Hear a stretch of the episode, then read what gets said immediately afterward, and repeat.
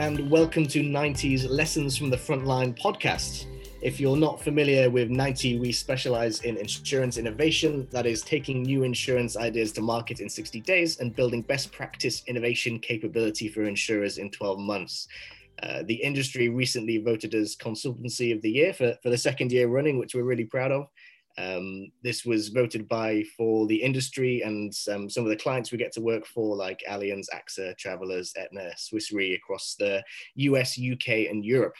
Um, and what we're doing in this podcast series is um, to let you hear from some of our insurance innovation consultants and to just ask them to share their experiences at the front line of insurance innovation projects at 90 and some of the learnings that have come from that. So, welcome to today's episodes. I'm Dan Webster. I'm an innovation consultant at 90, and I'm joined here by my colleague Hugo. So, welcome, Hugo. Thank you very much, Dan. Uh, pleasure to be here. No worries. Good to have you on, Hugo. I've been wanting to, to speak to you on this for a while. I'm wondering, um, as a bit of an intro, if you could just um, uh, give us a bit of a, an introduction to yourself, perhaps your background, and then also your role at 90 and what you do, Hugo. Of course. I'm Hugo Pickford Wardle. I'm client partner at 90, so I look after our European business. So all of our European headquartered insurers, I am there to help them innovate and thrive. And prior to joining 90, I've been uh, in the innovation consultancy space for about 20 years. So I've seen a lot of different industries go through digital transformations and use innovation to drive their businesses forward. That's excellent, and I think um, a, really good place to spot to start, and something that I uh, always enjoy talking to you about, Hugo, is from that fact that you've um, done similar innovation work in many different industries. So, as just a starting question here, I'm just wondering if you have any um, kind of initial thoughts on what makes innovation and insurance specifically different in terms of perhaps um, challenges and approaches. So insurance, unlike a lot of the other industries that I've gone into, has has some specific challenges because of how complex it is. I, as a consultant, I'm used to going into new industries and new organizations with the ability to have mapped out the industry and, and the challenges within a week. Um, when it came to trying to learn insurance, I had, as anyone who is in the insurance industry already knows, a massive learning curve because of the sheer complexity and how, how complicated, how much there is to actually understand to be able to innovate insurance products. And as I've actually started to understand uh, insurance, I've realized that the insurance organizations have a very specific challenge, which is that they are much more diverse than most organizations in other industries. And by that, I mean that they actually have whole mini universes inside them. So the mini universe of underwriting compared to the mini universe of distribution have their own languages, their own targets, their own constraints, their own culture, right? They're, they're made up of different people. And so as you start to try and do the collaboration that we'd expect on any innovation project, you have a challenge of trying to get these very, very diverse groups of people working together, understanding each other, and being able to have the right conversation. Absolutely, and I think it's um, something that anyone working in insurance innovation would would would acknowledge and agree with that we're working in an industry that has probably one of the most complex um, value chains that's and, and complex amounts and variety of different parties that you need to be involved in with in order to be able to launch a an insurance product. So I'm wondering from that, Hugo, if there's any um, perhaps experiences or frameworks that you've either used in the past or that you found useful in helping yourself to adapt to this amount of complexity that is is unique to insurance. So I'm a big fan of the canvases, the business model canvas, and 90 have uh, a specialized canvas, especially for insurance innovation. Canvases are really useful because they allow you to map out uh, business ideas in a, a level of detail that ensures that everyone understands it. And so what we've actually been able to do is create the 90 innovation stack, which is a set of canvases for each of those universes that I was describing. So what this does is it can be used in three ways, really. It can be used as a map to, to do that mapping out in enough detail. It can be used as a magnifying glass so that one of the challenges when you have this very wide set of specialized people is that you're able to get the right people sort uh, dealing with the right questions that need to be answered. So when you're doing your experimentation, which is a key part of the innovation process, you can actually break out your innovation project into chunks that need to be worked on that are small enough to be able to actually accelerate through the business. And then the other part is that it's actually a translation device. So as a translation device, you can get your distribution colleagues to be working with your underwriting colleagues because they actually are all talking about the same conversation. So we have a, a specialized underwriter innovation canvas. And so if you think about one of the elements that underwriters need to care about is the, you know, what's going to trigger a policy. We also have a claims innovation canvas. And on there, there's also a trigger because the claims organization needs to consider what's going to trigger a policy. And what's interesting is that as you want to make a change in any product, you can start to actually map out across those different layers of the innovation stack. If we change this at the underwriting layer, or if we change this at the claims layer, how is it going to impact across the other layers? And so it starts to get us thinking about innovation more as a three dimensional puzzle like a Rubik's Cube, rather than what startups have given us as a starting point, which is this kind of jigsaw puzzle esque approach. And I think it's a much better representation of the really complicated challenge that innovating in insurance actually represents. Yeah, and I'm glad you mentioned this. Like after using this tool a few times myself on, on projects, it really is uh, particularly helpful as um, in helping to get different parties and areas of expertise to understand and speak their language. I mean, I'm sure there'll be a lot of people listening to this podcast who have had experiences of trying to fill out, say, a business model canvas for an insurance innovation and trying to go through that process with underwriters, claims handlers, actuaries, and everything. And sometimes it does feel like a bit of a not an imperfect tool, but one that could be streamlined a lot more for our specific needs here. Um, so a, question I want to ask you is the trigger for developing something like this, I'm, I'm, guessing, would have come from some experiences of seeing some problems in, say, lack of translation and lack of specificity of certain um, areas to be working on, and lack of kind of clarity of what people to be talking to when developing a, a particular idea. Um, I was wondering if you've got any experiences or little stories of um, how those problems have, have come about that led to the development of this. Yeah, sure. So the, I think for me, um, over the, the kind of 25 years that I've been doing innovation, um, it's probably dawned on me that most of what we do has kind of spun out of kind of the west coast of the states where we're, we've been adapting tools for corporate innovation that were really used by, by startup communities. Yes.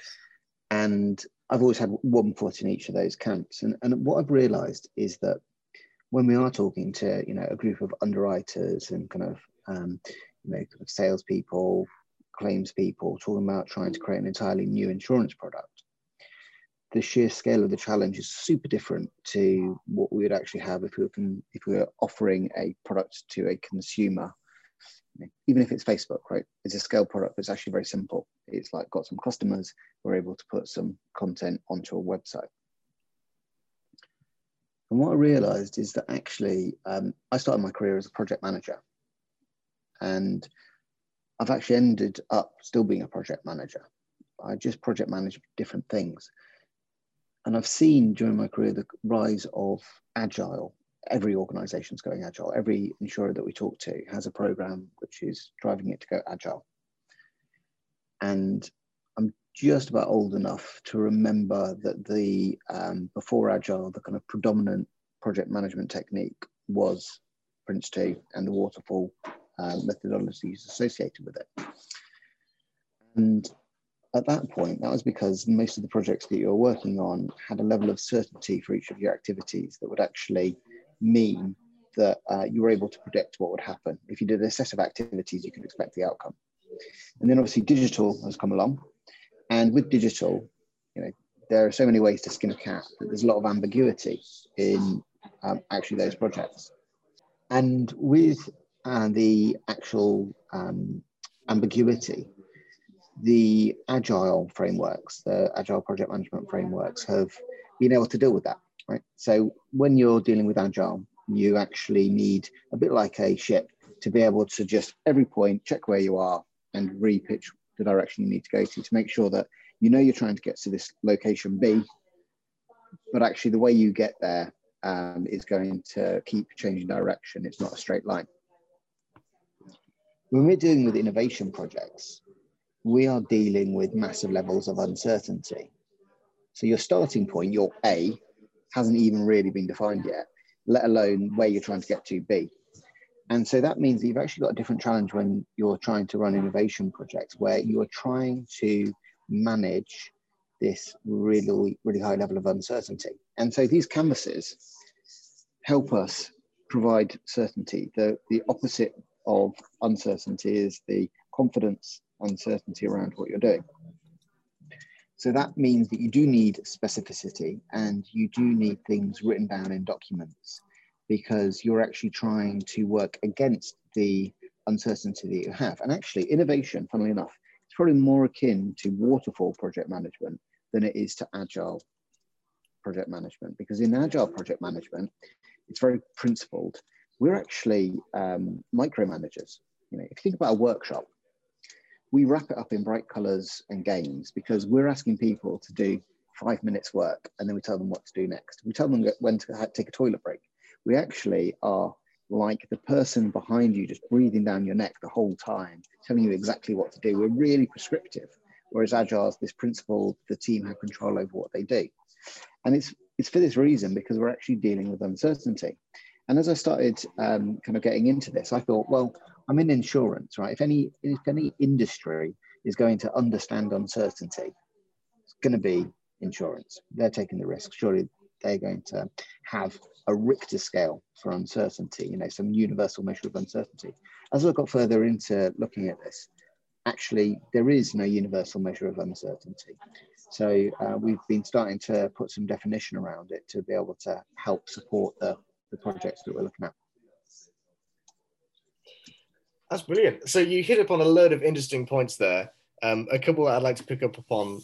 And well, first of all, you mentioned that a lot of innovation work that we do is actually waterfall. That's quite an interesting admission, right? Because that's sometimes uh, seen as a bit of a dirty word when you're trying to work in um, lean, agile methodologies. No one would like to admit that what they're actually doing is waterfall, but I, I, I do completely agree that um, we have a process and we need to go through it and it's interesting and quite powerful as well to be able to put that language of uh, reducing uncertainty into one of kind of insurance speak because you're right this is what we should be really good at. This is the the way we should be talking about these things as well. Um, and yeah that, that's that's an interesting concept isn't it? I wonder if you can put a risk on um, specific innovation projects and initiatives if you can calculate that risk i wonder if you could then insure it as well but that might be a conversation for another time. Um, i think there is actually a really good um, kind of like link between using insurance to actually do innovation in insurance companies. I was recently speak, uh, speaking to someone who has uh, the mandate for horizon 3 um, innovation at a um, global reinsurer and their challenge was, you know, no one's really willing to support Horizon 3 innovation. But well, actually, the reason that you're doing Horizon 3 innovation should be that on your business continuity plan, you have a risk, which is our business model will get disrupted. And you should be associating a, a risk premium to that risk, which should be your budget for your Horizon 3 innovation to mitigate that risk. And that's what you should be, be reporting to the board. And I really like the idea of that kind of um, using uh, an insurance mechanism to support the uh, groundbreaking innovation that he was doing. It's good, isn't it? We should be able to underwrite innovation as an activity, really, when you think about it. Yep. Um, so uh, another question I had to ask you, go, um, kind of harking back to the innovation stack, these canvases you referred to at the beginning, and then also some of the um, principles of innovation as a project management discipline.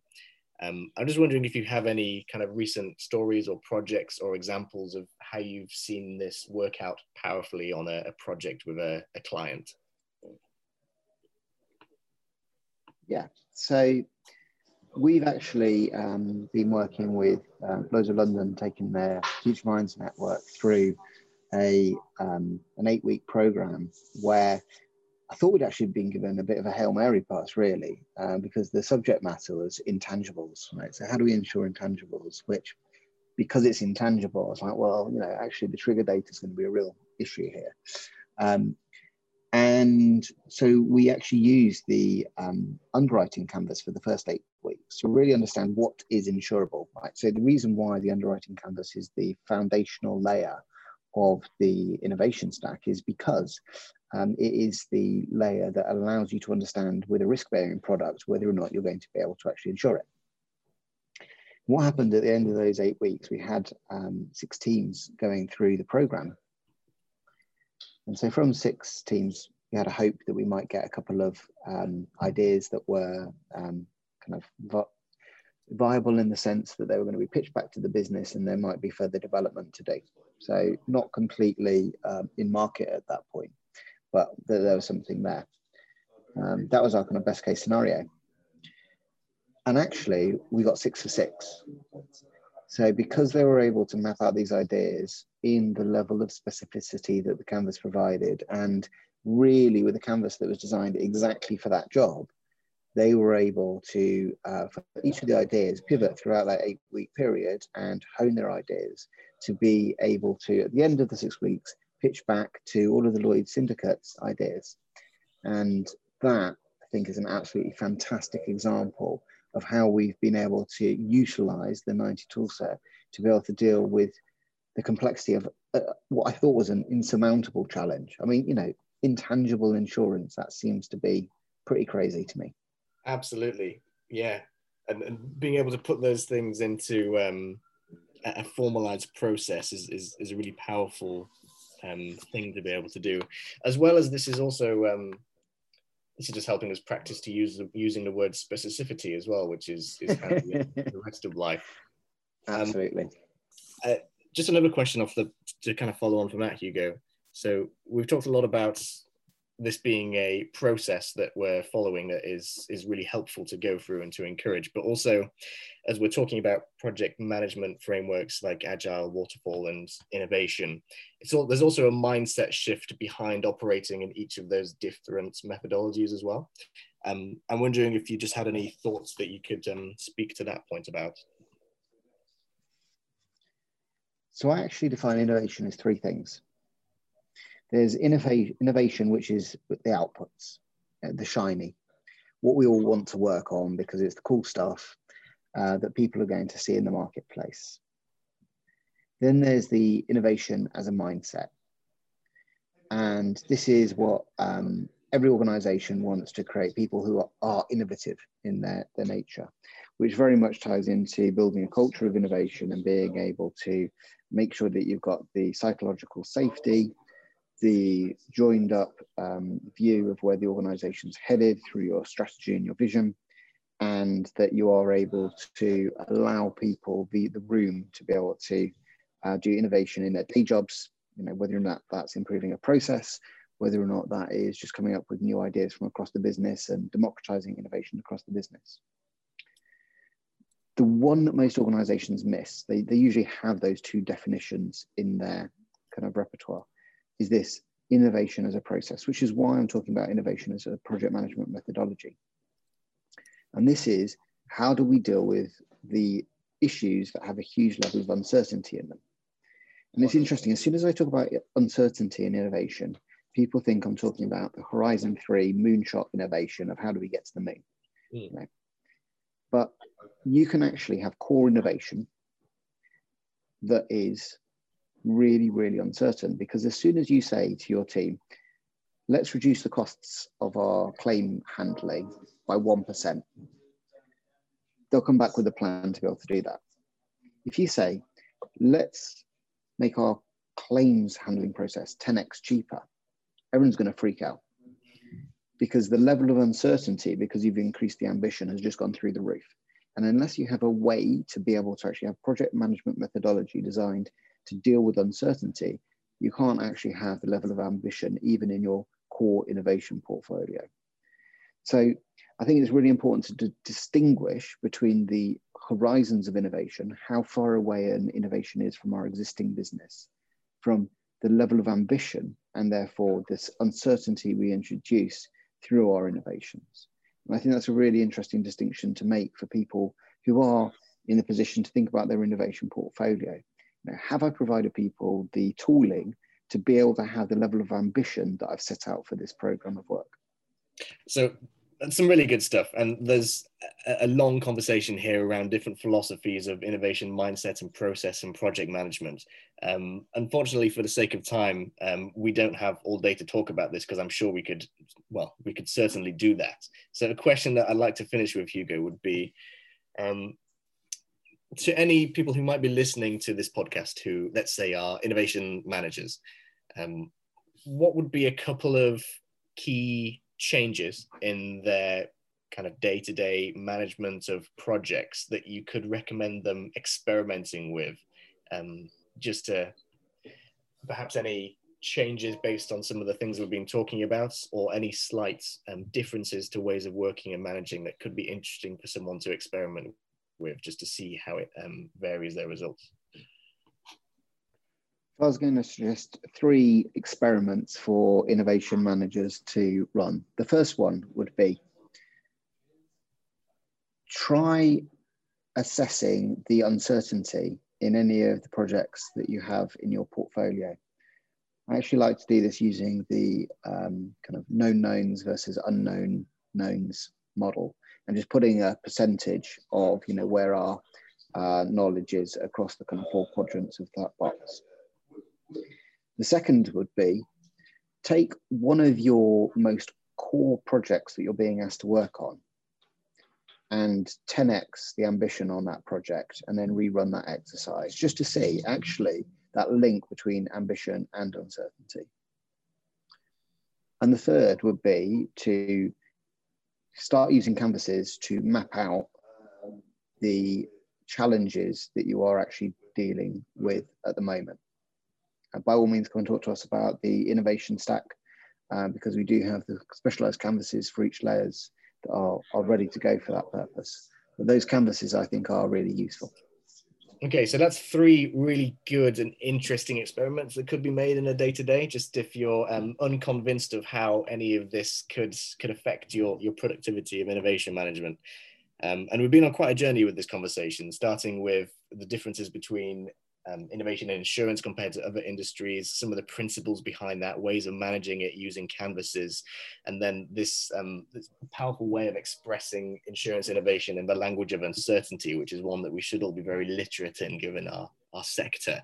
So, Hugo, I'd like to, to thank you for sharing all of those thoughts. Um, so, if anyone has any questions or wants to get in contact with you, Hugo, um, I'd hope they'll just be able to contact us at um, marketing at 90.com and anything will be directed to you if anyone would like a, a, a conversation or a bit of a follow up on any of these. Would that be okay? Of course, that'd be fantastic. Cool, good stuff. So I think all that's left is for me to thank you for coming and talking to me today, Hugo. It was a pleasure as always. Thank you very much for having me. Good stuff. Thank you. So, um, for more specialist insurance innovation content, tools, and events, uh, please feel free to visit 90.com or get in touch with us at marketing at 90.com. And thank you for joining us today. We'll see you on the next episode. Bye.